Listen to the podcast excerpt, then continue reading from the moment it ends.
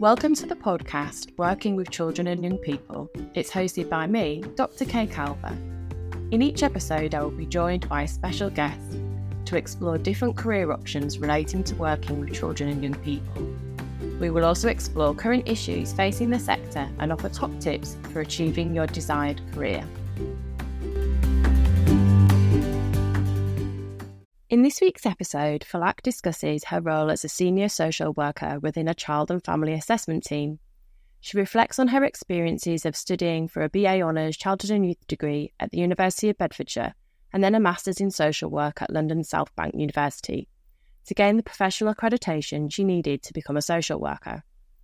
Falak stresses the importance of gaining work experience in your local community and how her motivation for becoming a social worker stemmed from a desire to better represent and support Asian communities. Falak outlines the different areas of social work and the key issues and pressures facing the sector.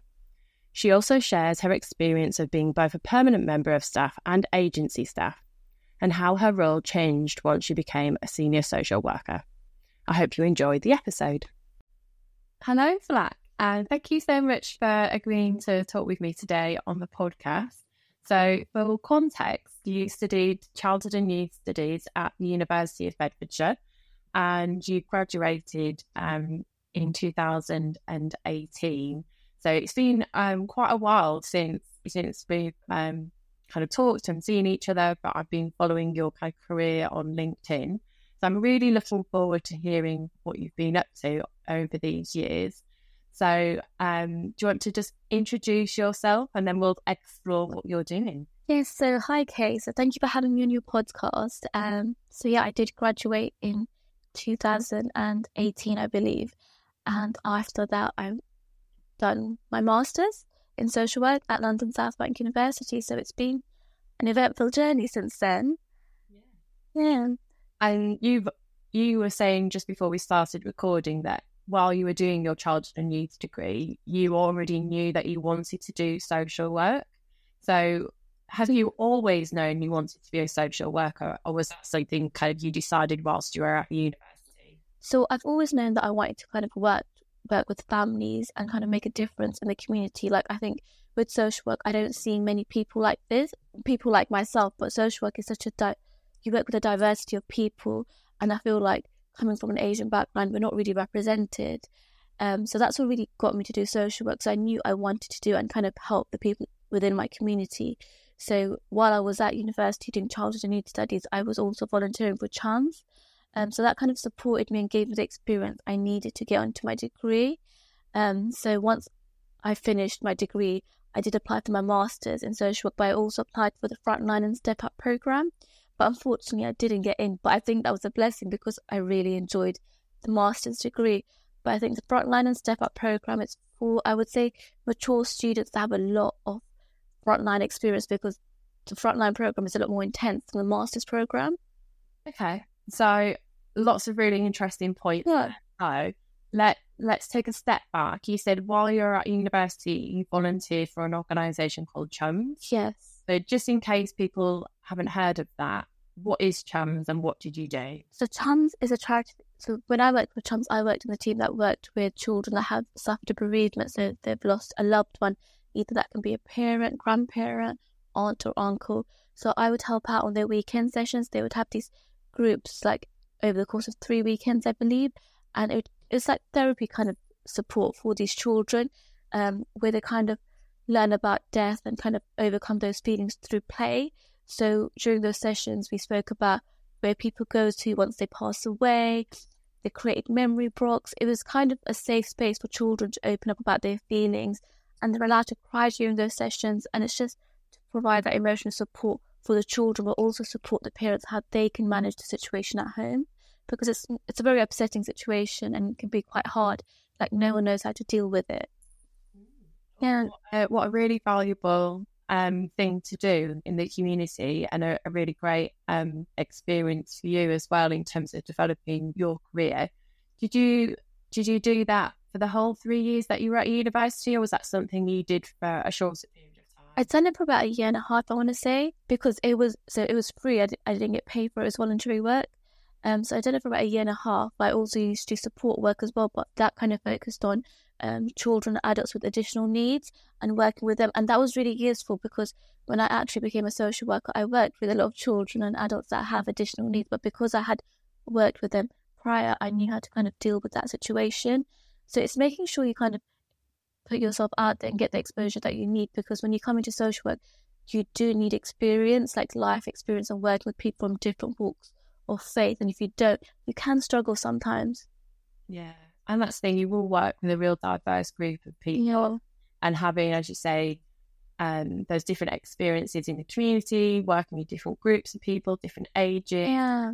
backgrounds. It's all of those interactions and experiences that will help you Mm-hmm. kind of develop as a professional, develop your confidence, develop your strategies.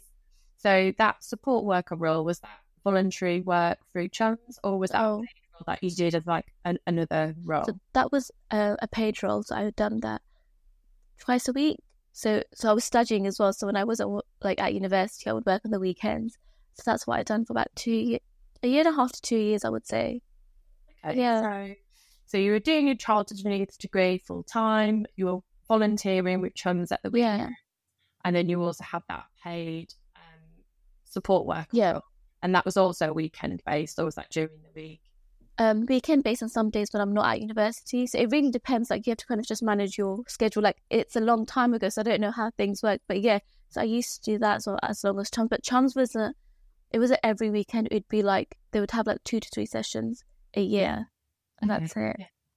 So yeah, you can really see how like you were developing your experience in your Yeah. expertise, and you know it was a nice balance between that voluntary work and the paid work. Out of interest, what came first, the voluntary work or the paid work? The voluntary work. voluntary work. Yeah. So do you feel like that helped you to get that paid um, support worker role? Hundred percent because prior to that I had never worked. Like so I really didn't have any exposure within the community, like working and stuff like that. So sometimes you have to kind of make those sacrifices and just do voluntary work because it also brought my confidence up as well and kind of helped me develop as a person. And then when I did actually get my paid job, like I was a lot more efficient, I would say, and I kind of knew what I had to do because sometimes if you go straight into a job without having any previous experience, like I was a very shy person. I think I really blossomed once I actually done my social work degree. So um, I it would have been a lot more difficult for me to go straight into a job without having any prior experience like working with people. So um, if if you don't mind sharing, Yeah. you were kind of a, kind of a traditional university student. Yeah. You came at eighteen. Um, Um, you would have graduated at the age of 21 and then went on to do your masters. So I think, as you say, you know, you know, naturally you're not going to have that wealth of Yeah. experience out in the community that would prepare you for social work. So Yeah. developing that whilst you're at university and having that extra time on your MA, Yeah. being really supportive. Yeah, it was really good. And I think it's important, like when you're studying, like you need to kind of also parallel plan to what else you want. Always have your options open. Don't just be like focused on one thing because there's so many opportunities out there. You need to be like, okay, what can I do? I should have a plan A, B, and C. But that's how I was as well because if one thing's not going to work, something else might. Like, don't get disheartened because when I finished my um, degree in childhood and youth studies, I did initially apply for the frontline and step up program, but I didn't get it. And I didn't really get disheartened because that wasn't really a reflection of me, but it's just because I didn't have this experience that they needed. So that's why I went down the master's route because with frontline, I see as a blessing. You're kind of left to your own devices. Like it's a lot more intense. Whereas the master's degree, you're a lot more supported. It's like your bachelor's degree. So you have to kind of weigh in like what's going to work for you. And in the end, like I've realized the master's degree worked for me a lot more better than if I had done the frontline program or step up program. So tell us a bit more about your um, master's degree then. So you, you graduated in 2018 Yeah. your year degree, and then you went on to do your MA in social work. Yeah. So I done that at London South Bank University, and I think it was a really good experience because it gave me a lot of exposure to the placements I had. So one of the placements I worked in Peckham, was a child and family centre, and the second one was in Islington Council, the leaving care team. So like coming from like it was a, it was a big exposure. Like I worked with a diversity of clients, and like the the problems that I would say like they had were completely different to what I had been like exposed to while while living in Luton.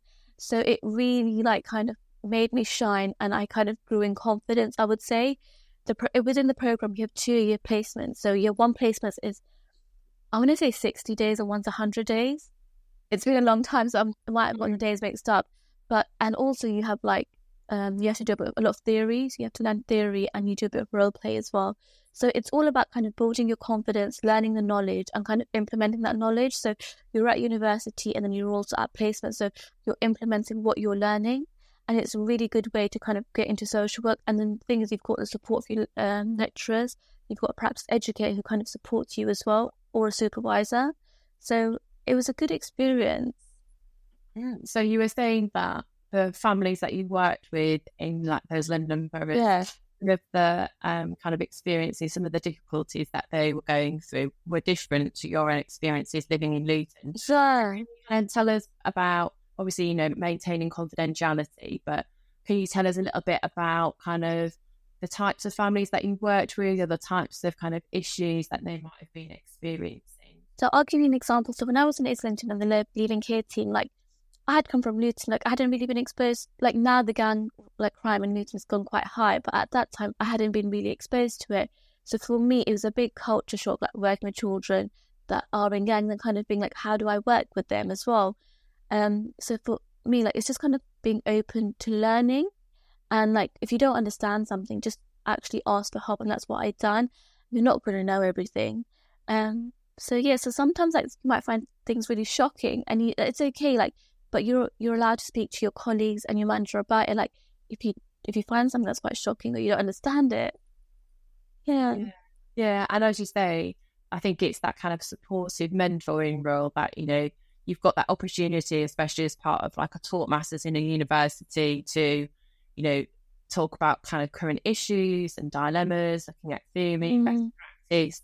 You get to kind of role play that out mm. and discuss it in in the classroom in like a safe and supportive space yeah, and going out into practice to then implement that.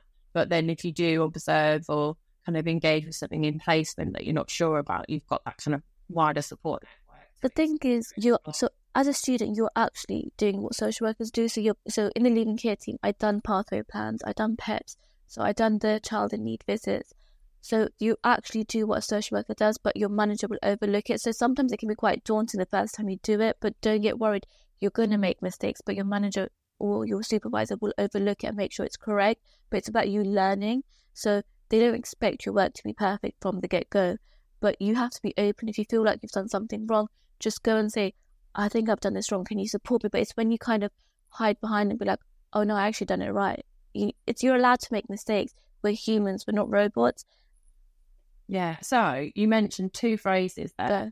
Was it Parko and PEPs? So pathway plans is basically when um it's your plan for being in care and like it looks at how your education is going, your how your health is going, how your contact with your family is going. So it looks at your whole life as a whole and what we can do to kind of um improve it. And a PEP is like an educational plan to make make sure you're achieving academically because there's a saying when children come into care, like they don't really achieve academically as children that are not in care. So that's why we want to ensure that children in care have the best opportunity to education. So now I work in the assessment team. So once I finished, I came into the assessment team, which is like frontline work. So that's what I've been doing now. So I haven't really gone back to the leaving care team. So things must have changed by now. So I think this is also kind of something about social work. Is Yeah. when we talk about social work, we say, you know, I, I want to do social work, I want to be a social worker. But actually, there are so many different types of social work that you can go into. So, can you, if possible, Yeah. a little bit of an overview of the different areas of social work that people might be able to go into? The, with social work, you can go to children, which is a base. A lot of people go to children. That's like so. In the children's team, you do assessments. You can do safeguarding, which is child in need work, child protection work. You can do court work, which is when we look at proceedings. Um, that's when we're at re- removal. You can go into fostering and adoption. Um, you can also go into CAFCASS, which is working for the courts.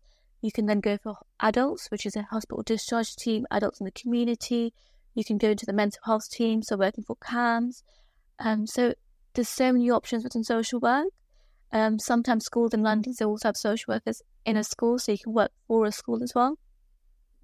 Yeah, and I think that's really important for people to kind of stop and also think about in terms of that the air. The air it is a it's an area of social work. I think you know that's like the umbrella term, if you like, and then there's different ways in which you can kind of specialize in terms of what your areas of interest might be. Yeah. Preferred age group might be. And they change. Like honestly, when I did my degree, I was like, maybe I want to go to like mental health focus and to be AMP trained. But then once I qualified, I so you have to do something called your ASYE year. So it's a protected year in social work. So when you do that, you can be placed in any team. You can give a preference, but they place you wherever there's a need. So I was put in the assessment team, child assessment team, child and family assessment team. And so I was like, okay, well, I'm here. Let me give it a go. And then I've just loved it ever since. So I've never thought about going back into going into the mental health route. I've kind of like stayed here, and I was like, this is where I enjoy myself the most. It's very intense, but um, it's quite rewarding. So within the assessment team, what happens is like you deal with all the contacts that come in. So if anyone in the community or any professional have got any concerns for a child, it goes into the MASH team, and they kind of sort out the contacts, and then they pass it over to my team, which is the assessment team and then we have 45 working days to complete an assessment. And within that assessment, we will say either it closes down children as um, social workers, always steps down to early help, so it just needs low level support, or maybe the family needs support under a child in need plan that's a lot more structure, or if we're like really concerned, we can go child protection, and with the child protection, there's every visits every 10 days, so you've got it's a bit more intensive support or if we're concerned and you want to go like legal, we'll get legal advice and we can go down the PLO process. But it really depends on what the concerns are when the referral comes in. Okay, so so you're in. So it's called a child assessment team, child and family assessment. Yeah. Team. So there's different names. Like every local authority calls it different. So at the moment, I'm in Hampshire in the CAST team. So they do children assessment and family safeguarding. So they once a case comes into them, they will keep the case until it leaves children's services or if the child's been adopted or removed. But um, prior to that, I was just in the assessment team. So it's called just assessment team or child and family assessment team. And in that team, you just do the 45 day assessment. And then after that, you pass it over to the safeguarding team. But some local authorities, their structure is that actually they keep it's just a CAST team because they want consistency for the families. So, so families aren't given from one social worker to another you know the family, so you work with the family until you've completed the work. And sometimes that can be a very short piece of work, three months. Sometimes it can be two years. It really depends on the family's needs and what support you're offering them. Yeah. So to get a bit more of a feel of of kind of like your work and your workload. So you receive these kind of referrals then from the MASH team, which is the multi-agency safeguarding hub. Yeah. Everyone might not have heard of MASH before. Um, and then once you receive that referral, is that are you meeting with people? Are you talking with people, or are you sitting and looking at paperwork and compiling like a report? So once we get the referral, our manager will alert us. So we'll get a synopsis of what the case is. So you we have 24 to 48 hours to see this child. Every local authority is different, and every local authority has different timelines. We'll make contact with the family and kind of speak to the family about their concerns. If we can't contact the family, we will be complete unannounced visits. So sometimes, like you'll you will be doing, you'll be thrown into stuff like you'll be rocking up at someone's house. They don't know you're coming up. You're going to be faced with angry parents, and it's understandable. Like we're intruding in the personal space, but at the end of the day, we've got duty of care, and we need to make sure these children are safe. Mm. So within social work, you need to have a, a very thick skin, I would say, because you deal with a lot of complex and challenging families but we need to understand that they're families and they're humans and of course they're going to be upset like anyone coming into their life and kind of be like you've done this wrong.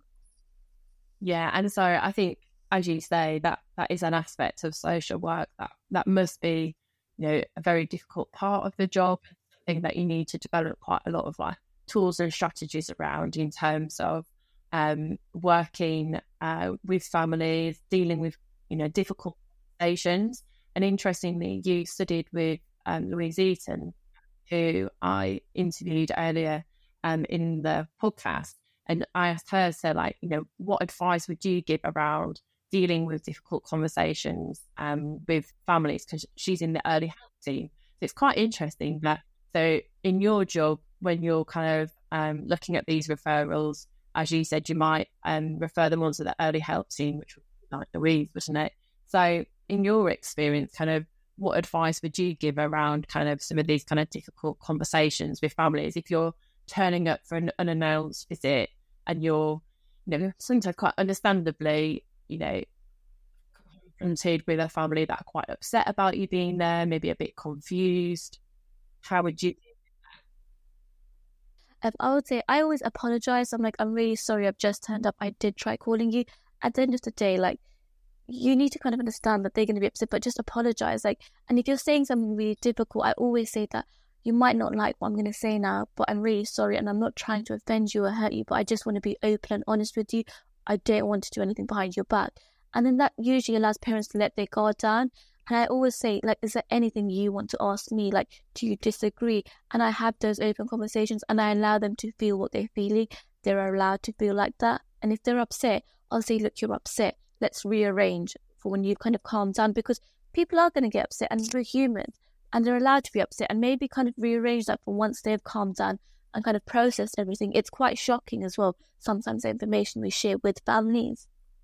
Yeah, and I think that's a, a really nice um that's a really nice point in the sense of when, when we are upset, yeah, actually it can be really hard to to hear what people are saying and to yeah. take that on board and to be able to kind of effectively communicate ourselves what, what we want to happen or um, you know, any questions that we might have. So giving them that time to kind of process that information, you know, be able to kind of self-regulate, calm down, kind of collect their thoughts and ideas and then being able to have that conversation, hopefully in a more constructive way. So I think anyone that's interested in social work, thinking about how to, you know, manage those conversations, being supportive, being empathetic, yeah. um, is a really important part of your role.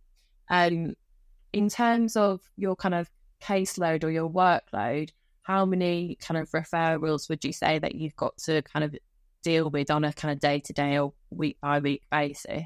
So this this really depends local authority to local authority. Some local authorities, like I remember when I initially started social work, the, my caseload was about fifty, but now fifty is in five. No, fifteen children, one five.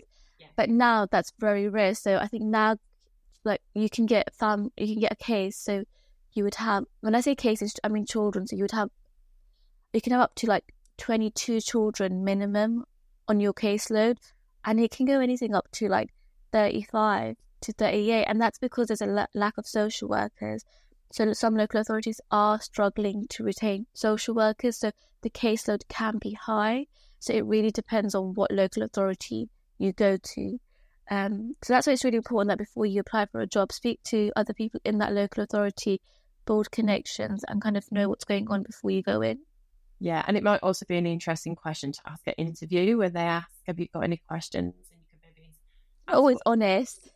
Typical workload might be give you an honest answer or not, but yeah, as you say, sometimes what they state is their kind of um, policies or expectations yeah. might be the lived reality, and being able to speak to people in that network is important. Yeah. Um. So you were saying that you know the the role of a social worker is intense. It, it is um, quite quite full on. You've got a lot of responsibility.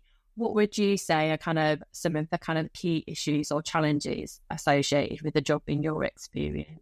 I think so. What one of the issues is because turnover is quite high in social work. A lot of people leave, come and go, so sometimes it's really difficult to kind of have that stable work environment.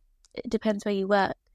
Um, another key issue is like funding. So depending on what local authority you work in, some local authorities they don't have the money and because of that we can't give the support we may want to give to some of these families. So you have to be very creative in how you support them. Um, another key issue is I don't think an issue is I think you really need to be very open minded with social work. You need to be you need to know what's going on in the world, what's going on in social media because when you work with families you come across a lot of different issues and if you're not like well educated or if you're not keeping up to date with stuff, you're going to be like, but I don't understand why this is an issue. Mm-hmm. So if you kind of know what's going on within the community, you kind of can support them a lot more. Also, know what resources are available within the community you're working in. Build connections, build relationships with food banks and stuff like that, because they're going to support you when you need it the most. Yeah, and it's, it's having that kind of effective support support network Mm. both you as a professional and for the families that you're working with. And as you say, if you've got that local knowledge, then Yeah. you refer them on to the places that are really going to help support them. And I'm guessing in your area of work, like the cost of living crisis must really be impacting um, the families that you're working with, and that must be a real key challenge. Yes, I think one local authority I worked in, like the local authority doesn't have much money, so I think it did really impact what we could kind of the support we can offer the family, and also due to like um, I think money's a big thing nowadays as well. The cost of living crisis, as you said, there's a lot of poverty as well, so that really affects families. Like just basic stuff, some families can't even pay for their like heating, rent. So we need to know how are we're going to support these families and like how can we actually realistically support them sometimes it's like do you kind of want to relocate to somewhere that's a lot more cheaper to live in compared to living in this area because but some families don't want to move because they've got connections here but then how do we support them it's really kind of trying to meet them in the middle like it's really sad some families do have to move away because they just can't sustain the life like their life where they're living Yeah, yeah, and it must be a really complex kind of dilemma of, you know, what what do they need? How how, how is that Mm. best achieved? Um, in terms of the kind of issues and kind of challenges that you experienced as part of your job, I also know that you really love your job. So to add a bit of balance, what is it that you really like or love about being a social worker? I think what I really like and love about being a social worker is making a change. Like honestly, like you do make a positive change on like families' life. There's some families that will actually say to you like, "Thank you so much. Like I needed this help," and it's you're helping people. Like you're making a difference to the community. Like these children that we work with, they are going to be our future generations, and like we need to make sure they've got the support that they need. Trauma is a big thing. Like I feel like everyone has some sort of trauma in them, and I think being a social worker you can educate families on what trauma is and how we can kind of support children that are going through trauma and kind of making sure that they have a good childhood and a good future. And you mentioned earlier that one of your kind of inspirations for going into social Yeah. work is that you felt that there wasn't, um, you know, people from an Asian community really represented in roles like this. So, do you feel like you've kind of achieved that now? Do you feel like you are making an impact as an Asian practitioner in the sector and supporting, especially Asian families? Yeah. I think so. I got my sister to do social work as well. So I, I, am I do encourage a lot of people to go into social work. And I think when I do work with Asian families, I can speak their mother tongue. I feel like I can get a lot more out of them because sometimes, like, and this is for any culture, like when someone a stranger comes up to you that you cannot resonate with, you're gonna your defense mode comes in like, I didn't do this. Why are you here? I'm not working with you. You'll shut off. But because you have to understand, some of the Asian families I work with, they don't speak English. So like I'm speak so if I come in as I'm not speaking English to them, they're speaking to me in a different language. That communication is broken down already. You do have an interpreter, but it's not always the same. But I speak to them in my own language, and I feel like I can get a more out of them. I understand the culture, I understand where they're coming from, but then I can also explain to them that this is how it works in this country. This isn't right. I know that happened before, but we can't be doing this. And it does. Honestly, I feel like I get more out of these families, and I can support them as well because coming from an Asian community, I know sometimes Asian parents can be strict, and it's kind of like supporting these parents. Like, look, you need to have a balance. If you're too strict, they are going to go off the rails. And it's having those conversations and putting those boundaries in place, supporting the parents to put those boundaries in place, so the children can have that freedom, but also they're listening to their parents. Yeah, and I suppose you know that kind of um, connection will help you build rapport with these families. yeah, Um, and as you say, being able to kind of you know relay and understand. And what what um, language do you speak? so I speak Urdu.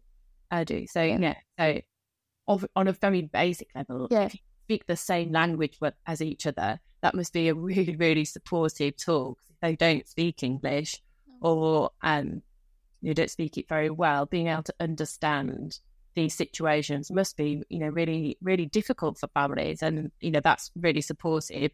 And while you've got the use of an interpreter, again, it, it's not a natural flow of conversation, is it, between, you know, three or more people in the room. It can get misinterpreted as well, like the way an interpreter kind of say something and the way you kind of take it. Because there was one occasion, like I had an inter- I used an interpreter, and mum spoke Hindi, but it's the same as Urdu, but I, I just used an interpreter, so I could understand what mum was saying fully. I understand Hindi.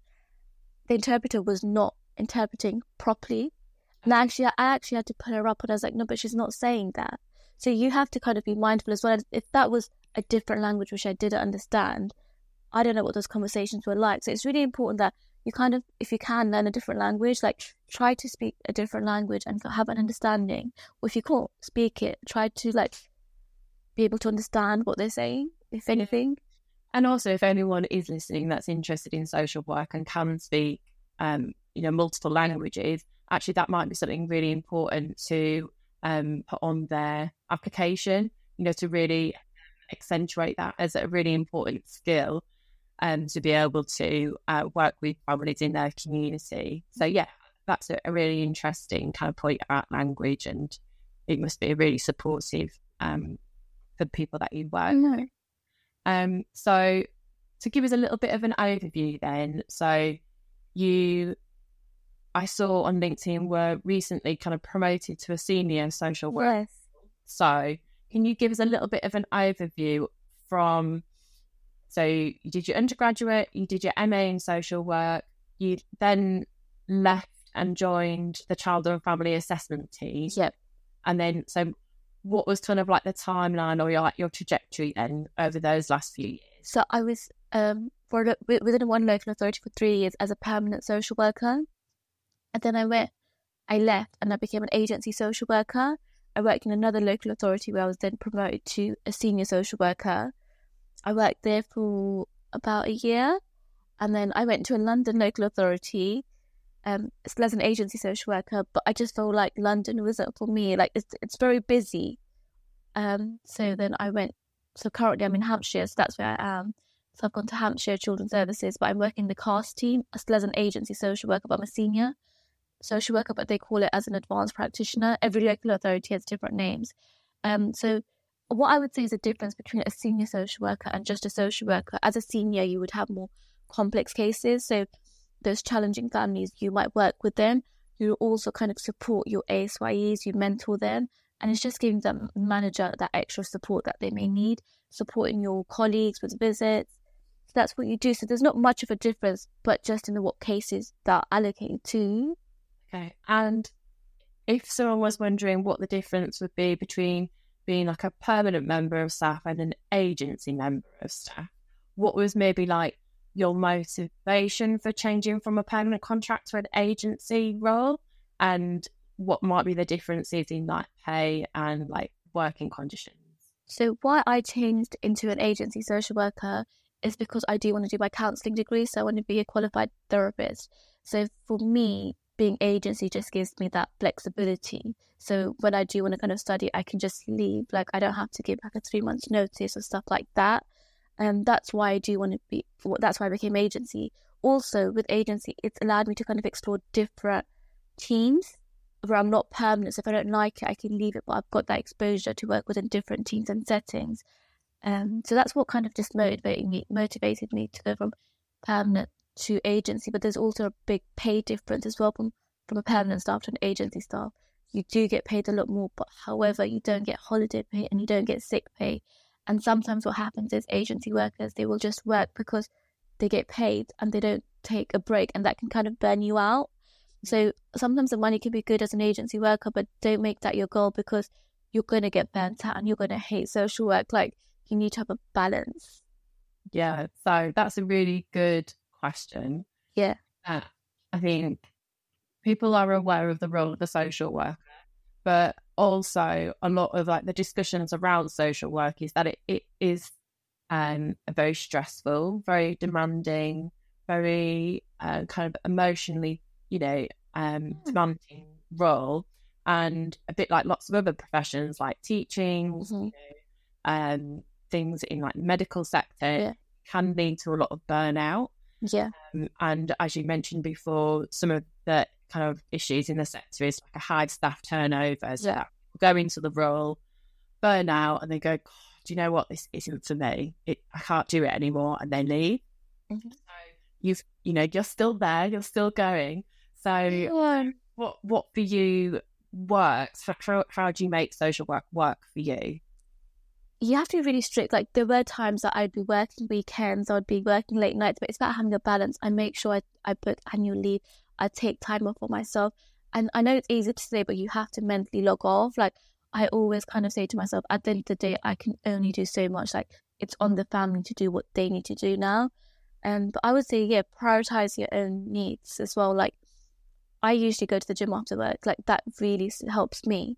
So do what's best for you and find a technique that works really well for you. Yeah, and as you, I, it's as you say, it's easier said than done. So Yeah. about being able to, you know, leave work at work, and then when you're at home, it's home time. But you know, as you say, some of those cases might be kind of lingering around in your head. But as you say, it, it's better for you, and it's better for those families if you if you can switch off, Yeah. recharge, and then when you go back to work, you, you're kind of mentally, physically, emotionally more ready for that. I'll be honest. So yeah, like yeah, I'll be honest. Like I've had this is when I initially started. Not now, but I would dream about my cases. Like I would wake up thinking, "Oh my god, I haven't done that." But over the years, and the more you practice as a social worker, you will realize that you need to learn to detach. Like, and you will you will do that once you're like you you've got a good couple of years under your belt because you're going to realize, no, I can't be living like this. So it's about having a balance. And if you feel stressed or overwhelmed, speak to your manager because let me tell you, everyone's feeling like that. It's really important that you kind of voice that to your manager that I don't, I feel very overwhelmed with the workload I have or this family I'm working with, I'm really struggling. Like you need to be open and honest because if you keep it to yourself, you're not going to help anyone. Yeah. And I think that's the thing, like maybe some cases might feel more triggering than Mm. others. And having those uh, kind of supervision sessions with your own manager to kind of talk those through, thinking about your own response and kind of reflecting on that. Um, and yeah, seeking that advice and just being able to offload on someone Yeah. really useful. Um, so the other thing that you mentioned was that you're interested in going into counselling, Yeah. um, following that route. So can you explain what what would that involve? What would it look like, and how does that relate to social work? So it's a two-year part-time degree in psychodynamic counselling. Um, so the 2023 co- applications clear, so I'm waiting for the 2024 one to come open up. It's two days a week, evening courses, part-time, and you have to do, you have to have your own therapy, you have to do a placement, and you have to have a supervisor. Um, so it's quite intense. But for me, working as a social worker, I think we work with a lot of children and families that have gone through a lot of horrific incidents and that do need that extra like emotional kind of support. And I think by doing my counseling degree, I can be a better social worker to my families, but also I do want to kind of go into the mental health route eventually. So it opens up my door because I would be like an accredited counselor, so I could practice. So it's something like let's just say if I do eventually become burnout, it's my plan B. I'll just be a counselor for now, and then if I want to go back into social work, work I can because a lot of people go in and out of social work. Like no one's very consistent just because of the work itself. Yeah. So yeah, so that's really nice to see that you can do that kind of part-time course alongside your agency, Yeah. social work, and that you can see how you can draw that into your social work practice. Mhm.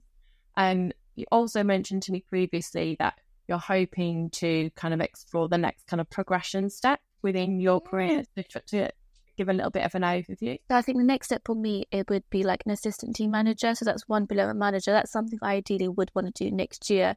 But then if I start my counselling thing, I think I would focus on the counselling a bit more just because that's what I want more right now. But it, so with social work, you can go up very quickly and it depends what you want out of this. I know social workers that have been in the field for 20, 30 years and they just enjoy being a social worker. They don't want the stress of being a manager. But there's some social workers that do work themselves work themselves up and want to be high up in management. It depends what you want to get from it. For me, I think being an assistant manager is more about kind of supporting social workers and also kind of making sure that I give social workers a nice experience so they stay because sometimes your manager has a big impact on if you stay or if you leave. Um, it's a stressful job and everyone gets stressed. So it's that's why I want to kind of be in the assistant manager's post. Yeah. And as you say, if you can retain social workers, that makes it a better working environment, colleagues that have that ripple effect. Yeah. also better for the families that you're working with to have that consistency Mm-hmm. uh, and that they've got that um, social worker that they, they know they're familiar with rather than lots of changing kind of professionals that come in and out of Yeah. Um, so thinking about money, Yeah. obviously gone through various different um, job roles within social work and kind of progressed, and you've gone from permanent to agency. So can you give us a kind of a little overview of what kind of a typical salary might be if someone's interested in social work? So once you finish your social work degree, you have to do something called, which is an ASYE year, it's assisted year in social work practice. Um, so within that year, you have a protected caseload. So you're not going to be given a full caseload straight away. So you do get paid around 30k, but every local authority is different. Some pay more, some pay less. But I would say that's what the median number is. Once you qualify, you can get paid up to 41,000. That's including your market rate supplement and all of those bonuses that can also vary from local authority to local authority. And then if you become a senior, it goes up to about 43,000. And then assistant manager is about 48,000, 50,000. And then team manager can go anything up to about 60,000. And again, it really depends on what local authority you work for. Yeah, so if someone was interested in that, it might be worth looking at where do they live and what maybe Yeah. their kind of kind of bordering local authority salary brackets might be. Yeah. Just you know, very um, small distance change can actually um, really make a difference in terms of what their salary might be.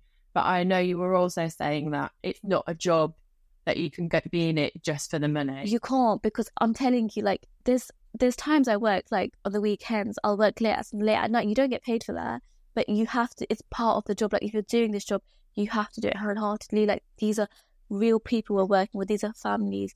These are children. Like you can't just be like, oh, it's five o'clock. I'm logging off. Like we're dealing with the real real life problems. So like you have to have a passion for it because at one point the money's not going to be worth it. Like I personally think social workers don't get paid enough for the work we do. We work more than 37 hours. There's social workers. There's one day I didn't finish until 8 o'clock at night. So you will be finishing late. So you have to really take everything into account. Sometimes you finish really early. Sometimes you might have to drop a family off, like we're social workers, but to the other side of the country. Like I've had to drop a mum off to Coventry. That's fleeing domestic violence. Like there's a lot of work that you do, but you don't realize it. Yeah, yeah, and I think that's the thing about a job. It's not a traditional Monday to Friday, nine till five No. office. You log in, you log off. It, it it's so multifaceted that you have to be able to adapt and change depending on what's happening in that in that situation with those families. And you know, you might think, oh, yeah, today's quite a quiet day, and then something happens, and you think, oh, actually, no, we really need to act, and we we need to make um you know an intervention today. Yeah, and things sometimes like things happen at four o'clock on a Friday, and you have to deal with it. Very rarely, but they do happen. So you have to be kind of prepared that there'll be days that you're going to finish late, and that that's just what's going to happen. All there's days that you have to start really early, but that's what happened. It's part of the job. Yeah. So, if someone was interested in social work to kind of finish us off, what three piece, three key pieces of advice might you give to someone? I would say like get your experience. Like don't like don't come into social work straight away. Like have experience working with people. Like have experience working within a community. Understand what's going on in the community. Um, that's would be my first advice. Second advice is always have a plan B. Like I think social work, like eventually you will get burnt out, and like having done something else that you would want to do, like so you can so you're not just heavily reliant reliant on it because you will be like I hate this. But if you feel like, okay, I can go out of this for like a year, do something else, but after a year I'll come back. A lot of social workers do do that. They'll work for a couple of years, go out and come back. Um, and my third piece of advice would be is have a thick skin. Don't take everything personally. Like sometimes, like these families will offload on you. They will say stuff, but you need to understand they don't mean it. They're just hurting at the moment, and it's just kind of learning to detach and be like, okay, that's how you feel. It's not really a reflection of me. Yeah. Oh, yeah. And I think that's an important part of that kind of process of that, you know, le- learning to work with families, being able to reflect on that and being able to Yeah. process those quite emotionally charged situations. Um, so, yeah, thank you so much for like for sharing your experiences and best of luck in your career. Uh, really interesting to see whether you go on to do your uh, counselling course next September. And yeah, thank you so much for sharing your experiences. Is there anything that you would like to add before we finish? Um, I hope hopefully I sold social work to you. Honestly, like with every job, you have good and bad days, and I think social work is a very rewarding job. And I think if you do get into it, you will enjoy it. There are there's I enjoy I enjoy most days, and I hate most days, so that says a lot. And I've been doing it for nearly five years next year without taking a break, guys. So if I can do it, I'm sure you guys can do it. Great. Thank you so much for that. Thank you.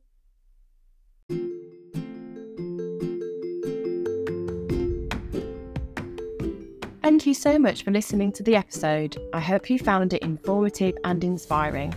Please share the podcast with others that you think might find this useful, and feel free to connect with us on Instagram.